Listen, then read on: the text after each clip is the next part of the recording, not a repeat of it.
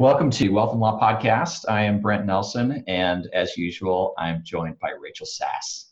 Rachel, how are you doing? I am doing pretty fantastic. How are you doing? Yeah, I'm doing all right. How are all of your uh, home improvement projects? We are halfway done with my kitchen. Halfway. We have, we have all of the top cabinets done. It is a gorgeous, clean white. I realize dirt shows up very quickly. So there's a new rule that you have to wash your hands before you touch my clean cabinets now. Oh, wow. But um, about one more weekend to go, and my kitchen cabinets will be completely redone. Very so nice. I basically am like a new Joanna Gaines now. Um, kind of declare that now. well, you, you got to throw in some colors there that pop too against the white. Oh yeah, well we got the gray, so we're gonna have you know the modern farmhouse chic kind of going uh-huh. on. That's uh-huh. yeah, it's gonna look amazing. Well, well done. Well, this is it's a little embarrassing to admit, but so we have white cabinets and stuff in my kitchen, mm-hmm. but we don't have a specific rule about washing your hands before you touch the cabinets. and yes, all of it shows up. You yeah. tell exactly where people tend to grab the cabinets. Uh huh. Yeah. The the white is not forgiving everything shows up there. And I definitely understand people's hesitation now with white kitchens, but it's just so pretty. It's, it it's, is pretty. It's just going to be a lot to clean now. Yeah, it's it's all right. Yeah, we just we uh, we just gave up. Is what happened to us. Like there was only so much telling kids not to touch things with filthy hands that we could do.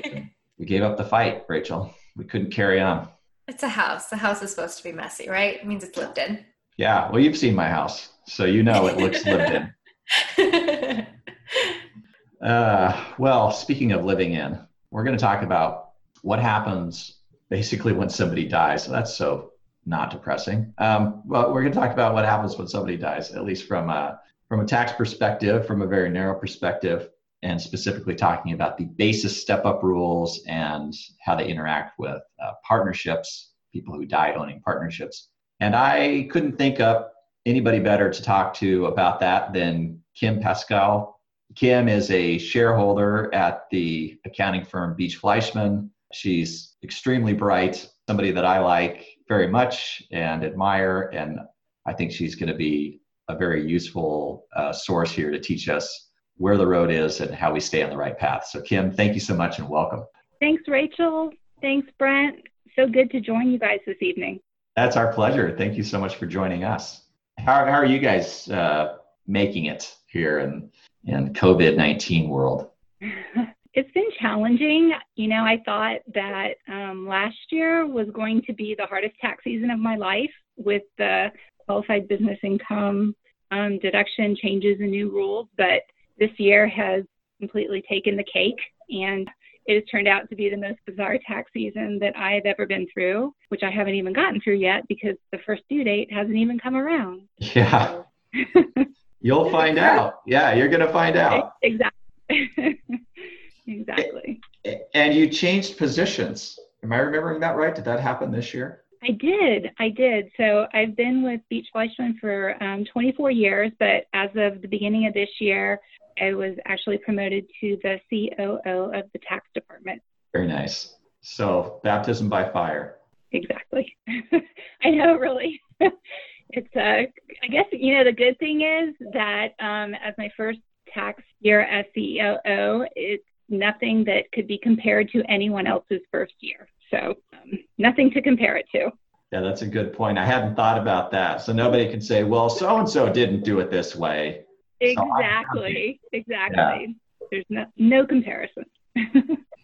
well, if somebody does if somebody does say that, I think you're fully within your rights to come back with something like, well, then you go tell so and so that they had it easy. Exactly. That's exactly right. You're going in uncharted territories for sure this year. I know.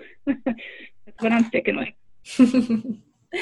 Well, Kim, Brent, uh, for tonight, like you were saying earlier, Brent, we're going to talk about what happens when someone passes away, um, which is a lot about what we talk about in our jobs, um, especially with, with tax and estate planning, but especially here on the tax side and really focusing on uh, the step up in basis concept. I think that's a really useful and advantageous uh, tax technique to use. And a lot of people just don't really understand it and don't know it actually really exists. So I thought, you know, first we could kind of just talk about what is the step up in basis concept, how does it work, how does it work in comparison to uh, community property states and non-community property states, and then how it works with uh, partnerships and using the 754 election.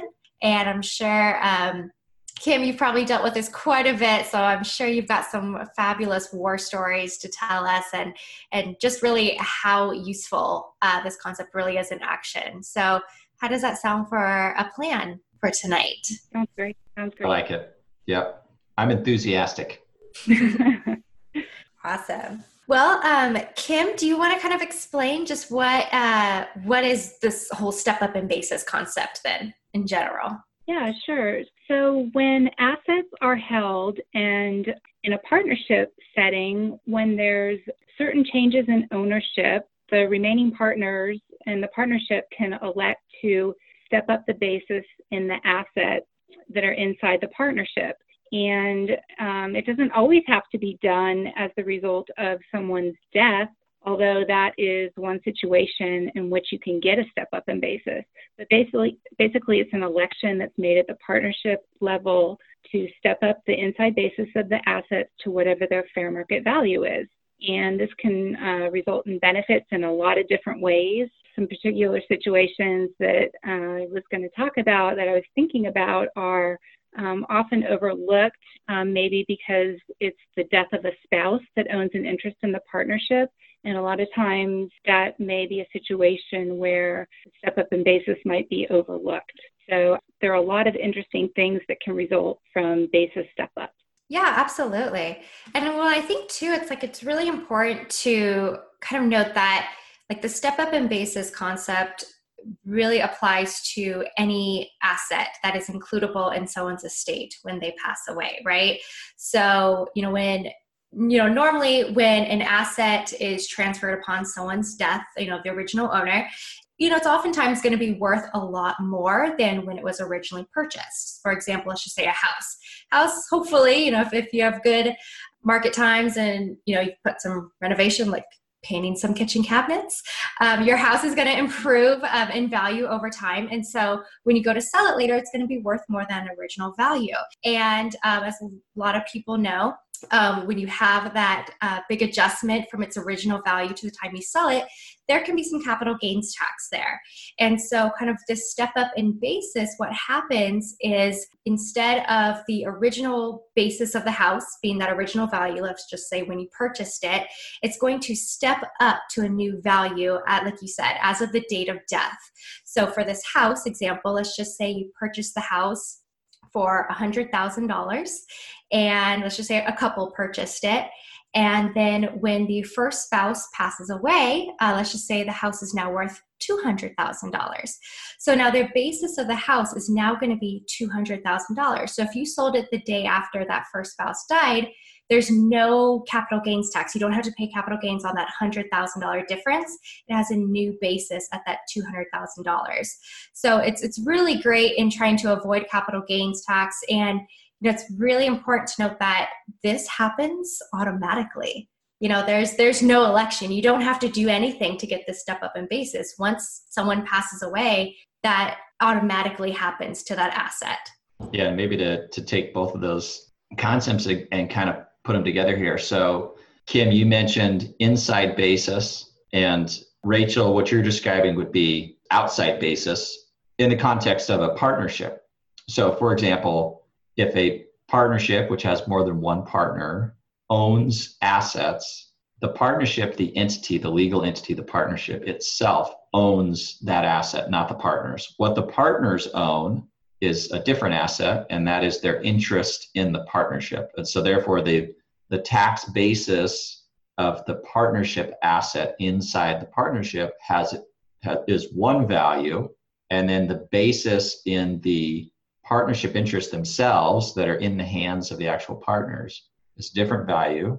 The partnership asset basis being the inside basis, and the partnership interest basis that's in the hands of the partner being the outside basis. And so it's the partnership interest is the actual asset that the partner who dies owns when they die. And therefore, that's where you get this automatic basis adjustment because the the rule says when somebody dies, whatever they own that's includable in their estate gets this adjustment to the basis. It gets an increase in the basis. So you automatically get this adjustment to the outside basis. Then, as Kim is pointing out, if you want for the partnership, of course, the partnership doesn't die, right? Because it's an entity. So, if, but if you want the partnership to get an adjustment to its inside basis, then the partnership has to make an, a tax election, a 754 election. So on the outside, in the partner's hand, the, the person who died, the basis adjustment automatic. It happens automatically. Inside the partnership, where no one has died because the partnership itself can't die, it's just a legal entity, you have to make a tax election in order to get a basis step up. And so there's this kind of split concept where you could have an automatic adjustment on the outside in the outside basis and then not have the automatic adjustment inside the partnership if somebody doesn't make this 754 election for the partnership, which I'm sure we'll get into uh, a lot more of the details of that here in just a minute. But just to kind of flesh that out, there are kind of two different tracks here that you're dealing with when it comes to a partnership for really any entity. You can have a basis in the partnership assets, the entity assets inside the, inside the entity, and then the basis of the entity interests themselves, the partnership interests or the shares or whatever, in the hands of the owners. And it's that interest in the hands of the owner that gets the automatic basis step up. So, what happens then if the partner who dies is married? Right. So, the partner that dies is married, then his spouse or her spouse actually steps into their shoes with the ownership interest. And that's when it can be beneficial if the inside assets of the partnership are appreciated assets for the partnership to um, make a 754 step up election so that the inside basis can be adjusted upwards on behalf of the surviving spouse.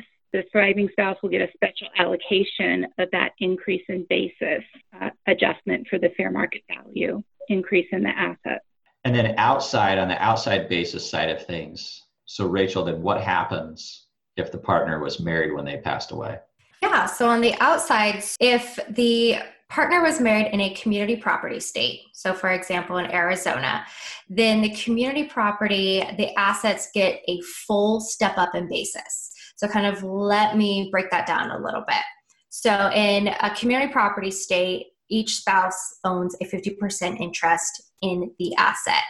And when you think of the step up in basis, like I said earlier, it's you know all of the assets that are includable in uh, the individual's estate that gets the step up in basis. So you would think, okay, 50%. But community property actually gets a second step up in basis. And how that works is the entire community property um, interest so of both spouses, gets the step up in basis. So it's not just that 50% that the deceased spouse own, it's 100% of the interest gets a step up in basis. So that's really great. So any, you know, any of that outside basis, all of that is going to get a step up in basis at the deceased partner's death.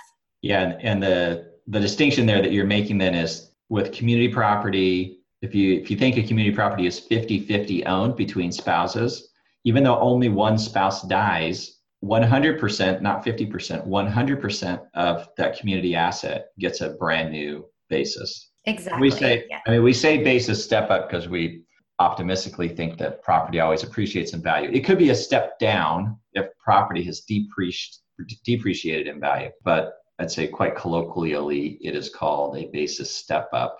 In the partnership context, let's say one spouse owns a partnership interest. They live in a say community property state, and so and the partnership interest is community property. You could have an asset now that in their hands, because it's community property, will get a 100% basis step up. Whereas if it was joint property, it would only get a 50% basis step up. And that now that's not it's not very common that you'd have a partnership interest that's owned as joint property. Uh, but just sort of theoretically, if you play along here, that's what would happen.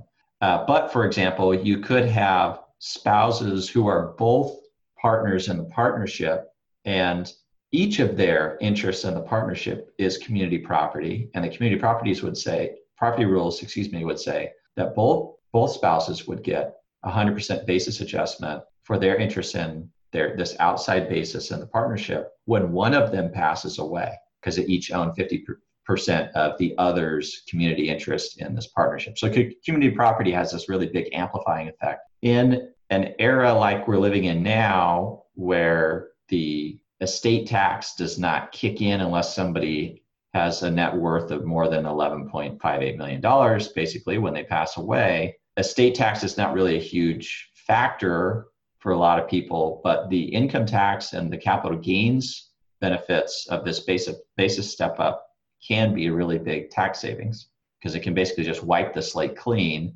and eliminate a bunch of capital gains that have never been realized in the hands of the deceased person. And then the family doesn't have to pay those capital gains. So it's a huge tax benefit. And you get it by dying.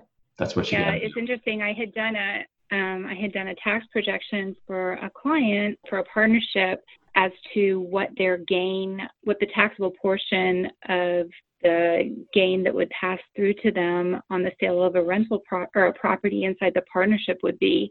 And it was about $400,000. And then the spouse, the husband, unexpectedly passed away. And then the property was actually sold a year later. And so they got the step up in basis from a 754 election inside the partnership up to the current fair market value. And so instead of having that large gain, they had a special allocation of the step up and actually had no gain on the sale of the property. So that was a huge um, tax benefit, albeit from a very sad event. Yeah, yeah, yeah. But that's a really, it's a very good point that you that you make there, or that you illustrate there, in that the inside, so inside the partnership, inside basis allocation on a 754 election is a special allocation to the share of that asset of the deceased partner, not the surviving partners. It's only the deceased partner's interest. So if it's a 50 50 partnership, you know, let's say uh, each partner put in $50 into the partnership, the partnership bought real estate worth $100, and one partner, say partner A, dies when the real estate's worth $200, then partner A is going to get the benefit of half of that $100 of appreciation since they bought the property. And so partner A's inside basis gets a special, basically $50 allocation. So if they ever sell the property at for $200, partner A will will have no capital gains because their inside basis will be $100 and their 50% share of $200 in proceeds will be $100 and so there'll be no capital gains. But partner B who survived doesn't get that. And so partner B's inside basis will remain $50 so that when they sell that 200 and you allocate 100 of that to partner B, there's a $50 capital gain. All just because A died and they made the 754 election, then they made a special inside basis allocation to A. So it doesn't apply to all the partners. I think sometimes people get confused by that. It doesn't mean it's not a huge benefit. It just doesn't apply equally. Right. And I guess I should also point out that once you make the 754 election, it's irrevocable. So in the future, if the values were to decline and there were another event, you're locked into the 754 election and you would have to actually do a step down in basis because you've already made the 754 election. So you have an option the first time around whether you want to make it or not, depending upon whether or not the values have increased of the assets. But once you make it, you're locked into it for future events, whether or not it would be a step up or a step down. Yeah, very good point. So let's say a partnership that has volatile assets, maybe you wouldn't want to make a 754 election. Why else would a partnership say not want a 754 election? Well, if the value of the assets has gone down and you do make the 754 election, then in essence, instead of getting a special allocation of deductions, you would be getting a special allocation of income, which is not something that you would want. Yeah. So if the so kind of, I guess two different scenarios then where you might not want the 754 election. So say a part in our example, partner A dies, but actually the value of the real estate had gone down. Well, partner A's family members probably don't want the 754 election because then they're going to get their inside basis adjusted down and that will hurt them in the future if they if they sell especially if they sell for a gain it will be bad. Right. So they might not want that 754 election. If the partners so that's maybe one scenario. Another scenario if the partnership say has invested in assets that swing up and down wildly where you can't predict very well where the values are going to be when somebody dies you might not want a 754 election because maybe not for the first partner but for the next partner it's a little bit of a roll of the dice. Because for the first one you know what the values were on that person's date of death but you don't know what the values are going to be in the future.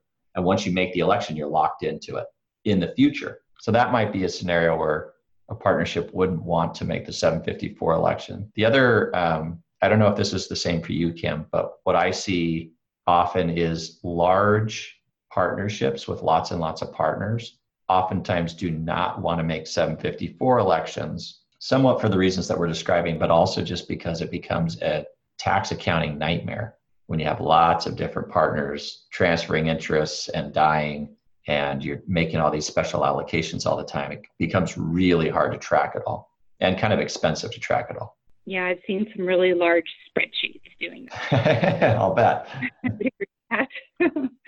So, how long? Uh, sounds like you know, like you were saying, Brent. This can be pretty complicated if you've got a large amount of partners involved, and obviously, when someone passes away, you've got already a lot going on. You've got an estate administration, a trust administration, possibly there could be a probate thrown in there. So, a lot of different things going on. So, when do you have to make a 754 election? Like, how much time do you have to determine whether or not you want to make this irrevocable election or not? The 754 election has to be made um, with the tax return for the year in which the person either died or whatever the event is to start the 754 election. So it has to be made by the due date of the tax return for that tax year. So if it were the 2019 tax return, I guess this is a bad year to use this as an example because all the due dates changed, but yeah. um, you would you would normally have to make the election by April 15th, but this year, since all the due dates changed, it would need to be made by July 15th of the following year, or if the return's extended, it can be made by the extended due date of the tax return, which for a partnership would be September 15th of 2020. Yeah, so it's really challenging to to manage all the different due dates, especially when a partner dies, because you could have a bunch of different dates that are important.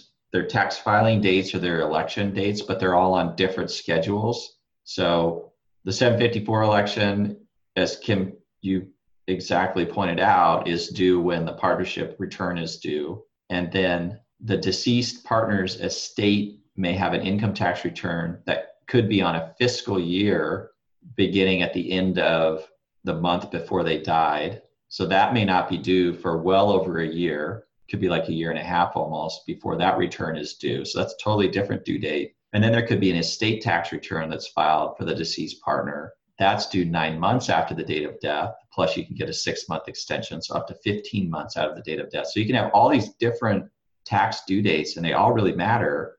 And it can be can be easy to forget about the 754 election because it's made at the partnership level and not the deceased partners level unless there's a lot of communication between the deceased partner's estate and the partnership. Because they might not you know might not be a partnership full of family members right? That may be unrelated parties who are just off doing business and they're not too concerned with the intricacies of the estate administration process and making tax elections for the deceased partner's estate. So you just have to have a lot of communication when a partner dies with a partnership interest because you have to coordinate all these different deadlines and you don't want to trip up and forget about one like a 754 election because you the estate don't control that election directly. Right and it's not something that you can just amend a tax return and add an election to um, because it actually has to be made by the extended due date of the tax return right yeah and the and the due date of the partnership tax return could be a totally different due date than the estate's income tax return or the deceased person's personal final 10, 1040 tax return. So you have all these different due dates, it becomes very easy if someone's not familiar with with all of this. It can be very easy to forget that there are different tax matters that are on totally different time horizons and they really have to be tracked carefully. Otherwise, you're going to miss one. We kind of try to have when for more complex estates, especially where there are partnership interests that are involved, we try to have a bit of a all hands on deck meeting when we're representing the estate with the whoever the personal representative or executive of the estate is. You know, us, we're usually representing them. If there are any beneficiaries, the beneficiaries are their lawyers, the accountants, financial advisors, and just get everybody to understand really, really quickly up front all these little moving parts that we have to be mindful of. And then sometimes there are even more deadlines than the ones that I've mentioned. You know, you could have, say, IRAs, and there's distribution deadlines on IRAs and things that you have to track that are on different different time horizons. And so it just takes a lot of coordination, and you just need a lot of communication to make it work. You just absolutely have to communicate a lot and with everybody. I agree and the sooner the better. A lot of times people think, you know, somebody passed away, oh, we have a lot of time to get things filed, which is true. But if you're trying to go backwards and try to get the value of assets as of that person's date of death, the longer you wait to do it, the harder it becomes. So, what you're describing makes complete sense to me, just to get all hands on deck as soon as possible so that everybody knows what needs to be done and knows whose responsibility it is to follow up on these things so they don't all wait until the last minute and then it becomes crazy. Yeah, precisely. Well, shall we shall we talk about war stories? it sounds so intense. Yeah, I um so let's see. I have I have several stories. One, the first one I wanted to, to bring up is it's a happy story, but um, it's a new client that we got, and um, an older gentleman, and his spouse had passed away eight years previously, and they owned a rental property together. And he came in just to get his tax return prepared, and of course, of looking at his prior year return, of course, asking him about you know the rental property and when he purchased it, and that led to the question of, you know, was the basis stepped up in the property when his wife passed away? And of course, he had no idea what I was talking about. So we ended up looking at it, and he was able, we able, we were able to go backwards, uh, figure out, you know, the um, fair market value of the property when his spouse passed away eight years ago. And you know, at first glance, somebody might think, oh, well, it was eight years ago, so it's too late to do anything about it. But in reality, there are certain tools that are available for people to basically correct things that should have been done a long time ago, especially with depreciation. So, you know, in a perfect world, the rental property would have gotten a step up in basis when the first spouse passed away. But since they didn't do that, we could actually use what's called a change in accounting method to step up the basis of the rental property in the year that the taxpayer was in. So that was kind of exciting because you treat it as if the additional depreciation were taken on the property since the date it was first available. So that would have been eight years ago. And you get to catch up all that depreciation in one single year. So um, for this fellow, he got a pretty big increase in depreciation. It's called a 481A adjustment. And he was able to take that adjustment in one single year, basically eight additional years worth of depreciation. So he was pretty happy because it zeroed out his taxable income for that year and actually produced enough losses to zero out his taxable income for the next four years. So so four years in, I'm still doing his tax return, and this is the first year he's actually had taxable income since we did that. So it worked wow. out pretty well for him. Yeah. So. Yeah, I'd say so. and that that gets a little bit to the point of well, one, like how do you prove the basis step up? Well, you have to get an appraisal done. You know, that's how you figure out what the fair market value was. And then yeah, Right. And he's a pretty savvy real estate guy. So he was able to reconstruct and help us figure out what the basis was. So it's not, you know, always a perfect world, especially when you're going backwards. So hmm. there's a little bit of risk there, you know, as to determining what the value of something was eight years ago. But we were able to piece it together with different sorts of information. Yeah. Well, and then the other the other point there might be that kind of to what what Rachel was talking about at the beginning here, where when when someone dies and they own a rental property, and I'm assuming this was not in a partnership, it was this just a rental property that they owned.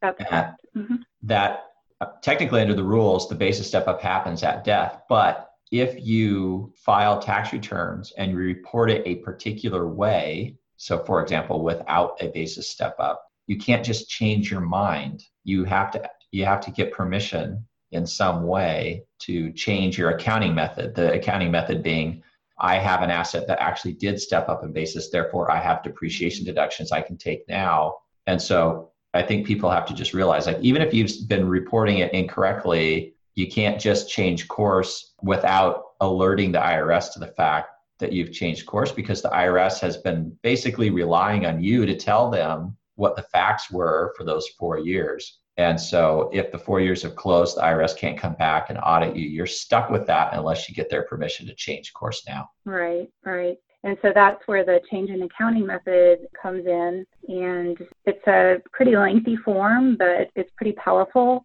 And it allows you to make changes to depreciable basis, depreciation methods, among other things.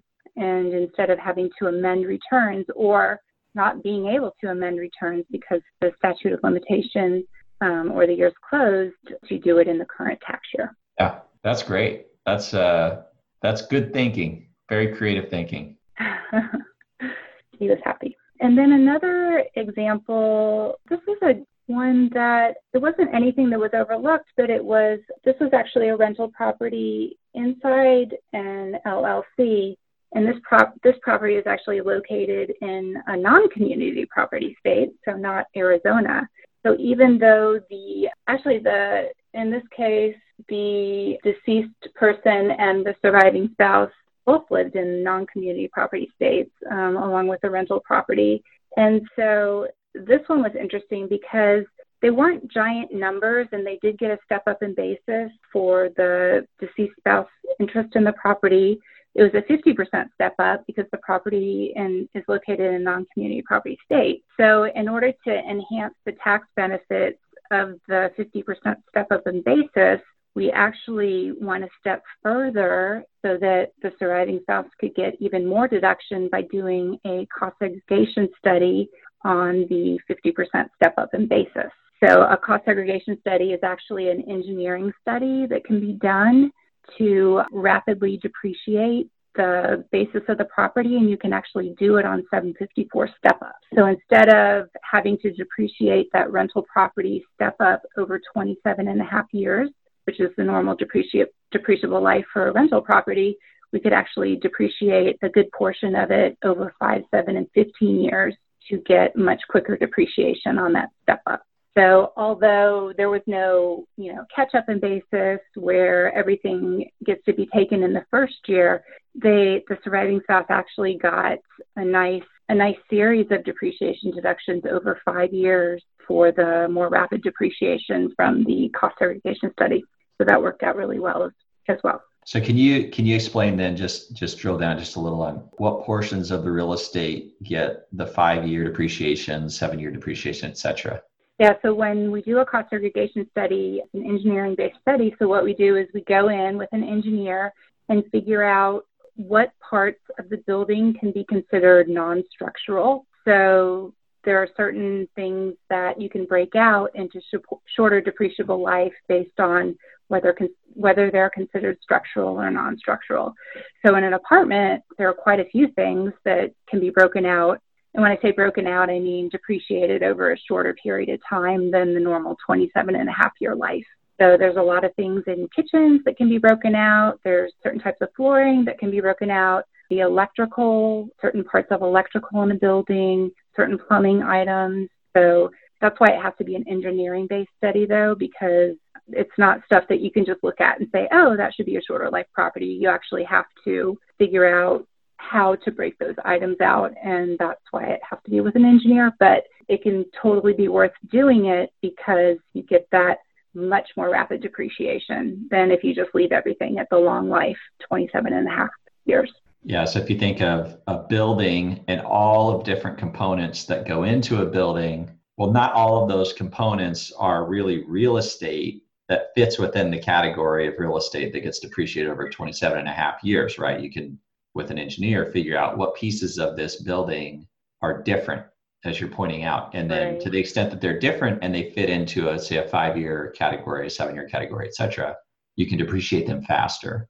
And yeah, again, I think that's really great, really good creative thinking about how to then take a 754 election and make a basis adjustment on all those individual items so that you get the basis adjustment and then you can take the quicker depreciation on whatever fits within a shorter than 27 and a half year depreciation schedule.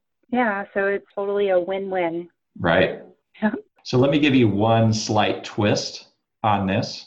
Uh, what if the partnership is not a partnership, but it is an S corporation, or it is an LLC that has made an election to become an S corporation? What happens in that case? And are you saying in the case of someone passing away? Yeah, yeah, yeah. Sorry.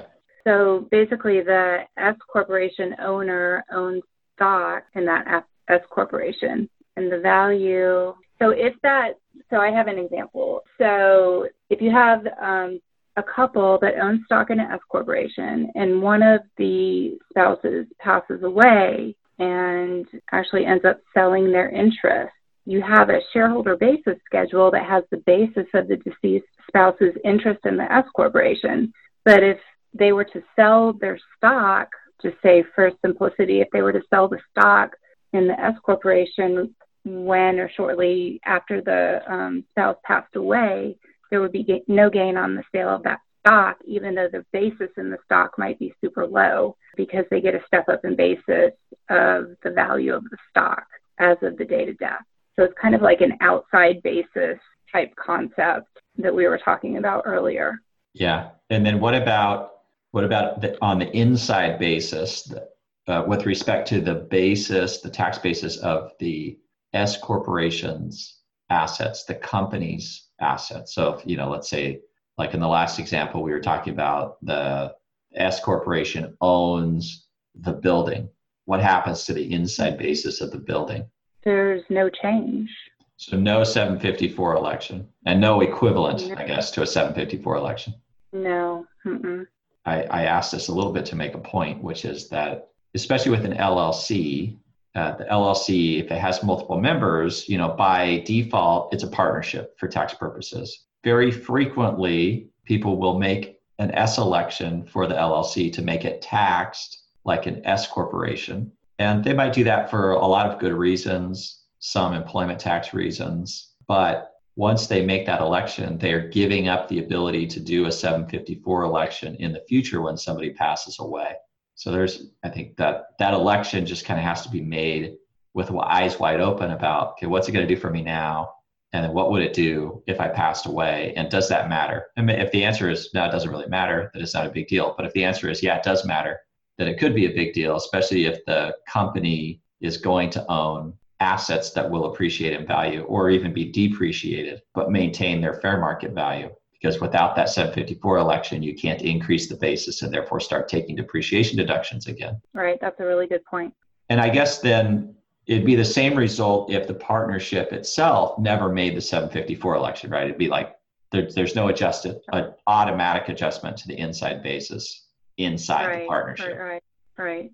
One thing that one thing we see occasionally is a partnership or an S corporation where somebody has died, they didn't make a 754 election in the case of a partnership or in the case of an S corporation, it wasn't possible to make one. And we think, well, is that a problem? Are, are we losing something? If the Mhm. company owns, say, non depreciable assets, then the answer is no. So if it owns land that you can't depreciate, then you're not really missing from a depreciation perspective anything necessarily. But if they if the partnership sells the land or the S corp sells the land, then then you could have a problem. And there's a little there's a weird little hitch to it, a little fix to it, and that is if the partnership or S corp sells its assets and liquidates all in the exact same tax year, then the deceased partner's family, if values don't change from the date of death, will not pay any capital gains. So what happens is the partnership or the S corp sells its asset, it generates a capital gain inside the entity. That capital gain is then allocated to the remaining partners, including the deceased person's estate or family members. When they get allocated that gain, it increases their outside basis, which was already automatically stepped up, like Rachel was saying. So it was already say automatically stepped up to its fair value, and then you add on top of it their share of the capital gain. And then when the partnership or S corp pays out cash, the deceased person or their estate gets cash that basically is equal to the fair market value on their date of death and they're left with this extra basis, outside basis, equal to the gain that was allocated to them. Well, when you're left with basis in your outside basis in your hands, when a company liquidates, that's an S corp or a partnership, that generates a capital loss. So if all of this happens in the same year, you'd pick up a capital gain, and then you'd have a capital loss, and they would offset each other, and it would net out to zero in a perfect world. So sometimes when there isn't a 754 election we, where we have seen that happen, that's the plan to get out and to not not cause more harm than good. Or if they're going to, you know, say sell the the underlying partnership asset anyways, that's the way we have them do it. We say, okay, well, if you're going to do this, you must sell and liquidate all in the same year, and then you just, mm-hmm. you know, go from there. Obviously, sometimes there are factors outside of one's control, like willing buyers or not. But uh, that's all. You know, we're always we always kind of have our eye on that. Yeah, that's a really good point. So let me throw one other thing in here. Actually, this is something that Rachel and I were talking about earlier, and it's if the partner or shareholder in S corp doesn't really matter, but the, we'll say the partner in the partnership is a trust that's a revocable trust, and the person who set up that trust, the settlor of the trust, dies all of these same rules apply as if they owned the interest in the partnership directly, not in the trust. So, very typical estate planning would be to, to have somebody create a revocable trust. It kind of becomes a will substitute. They put their assets in it, including their partnership interests. And then when they die, all these basis rules apply equally to the trust as it would have applied to them if they held that partnership interest in their own individual hands. So, just one little one little twist on that that we hadn't quite gotten to, but that's that's the way it works too. Right. Yeah, that's a good point, Brent. You gotta even though you think, oh, we got a trust involved. Oh no, we got another layer. No, you just kind of have to look through that trust, kind of mm-hmm. see exactly what we still got going on, and you could still apply all the basis analysis. Yeah, if it's if it's a revocable trust, that's exactly that's yes. If it's if it's not a revocable trust, then it's it's a little more complex, and I don't think we have time to get into all the, the nuances there. But it, if it's a revocable trust, the answer is very clear. Yeah, exactly. Well, any uh, any parting uh, parting words of wisdom, Kim? Parting words of wisdom. no, it's interesting. I, and there just there's so many different creative things that you can do, and you know, never say never. If you think you can't do something um, because of a statute of limitations or because something's being depreciated wrong or because the basis wasn't stepped up, um, there usually there's usually a way around it. I mean, there are certain things that there aren't ways around, like a late 754 election, but but other than that, you know, there are a lot of creative things that you can do with proper tax planning and even after the fact. And I think some of the examples we went through just now illustrated that. Yeah. Well, thank you, Kim. We really, really appreciate you. So glad that you took time out of your day to share some of your thoughts with us. I know I learned a lot, and I hope other people have learned a lot as well. Thanks again. Thank you so much. Hey, listeners, thank you so much for spending time with us. Rachel and I both really appreciate it. We've really enjoyed doing the podcast. We're trying to do our best work and bring you valuable and useful information, and I hope you feel the same way. And if so, please subscribe to the podcast, leave us reviews, uh, subscribe to our blog if you want to follow us and see the sort of things that we write about, and also follow us on social media at Wealth and Law, basically everywhere that social media is. Thanks so much.